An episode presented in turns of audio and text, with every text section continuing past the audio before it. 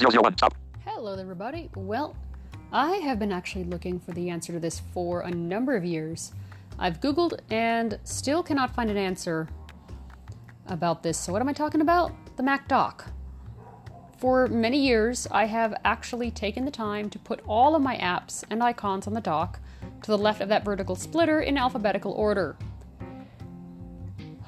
Uh, I want to know how to do that with a script or at least with an app or huh, with an automation workflow or something because I'm getting tired of it. Every time I reinstall my operating system or add a new item to the dock, it gets placed. Well, uh, it gets placed uh, to the right of the very last item, and I have to spend all that time reorganizing the dock. If I reset the dock, yes, there's a way to do that.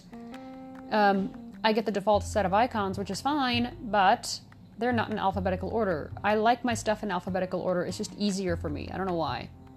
But if anyone knows the answer to this, anyone, that would be that would be just fantabulous.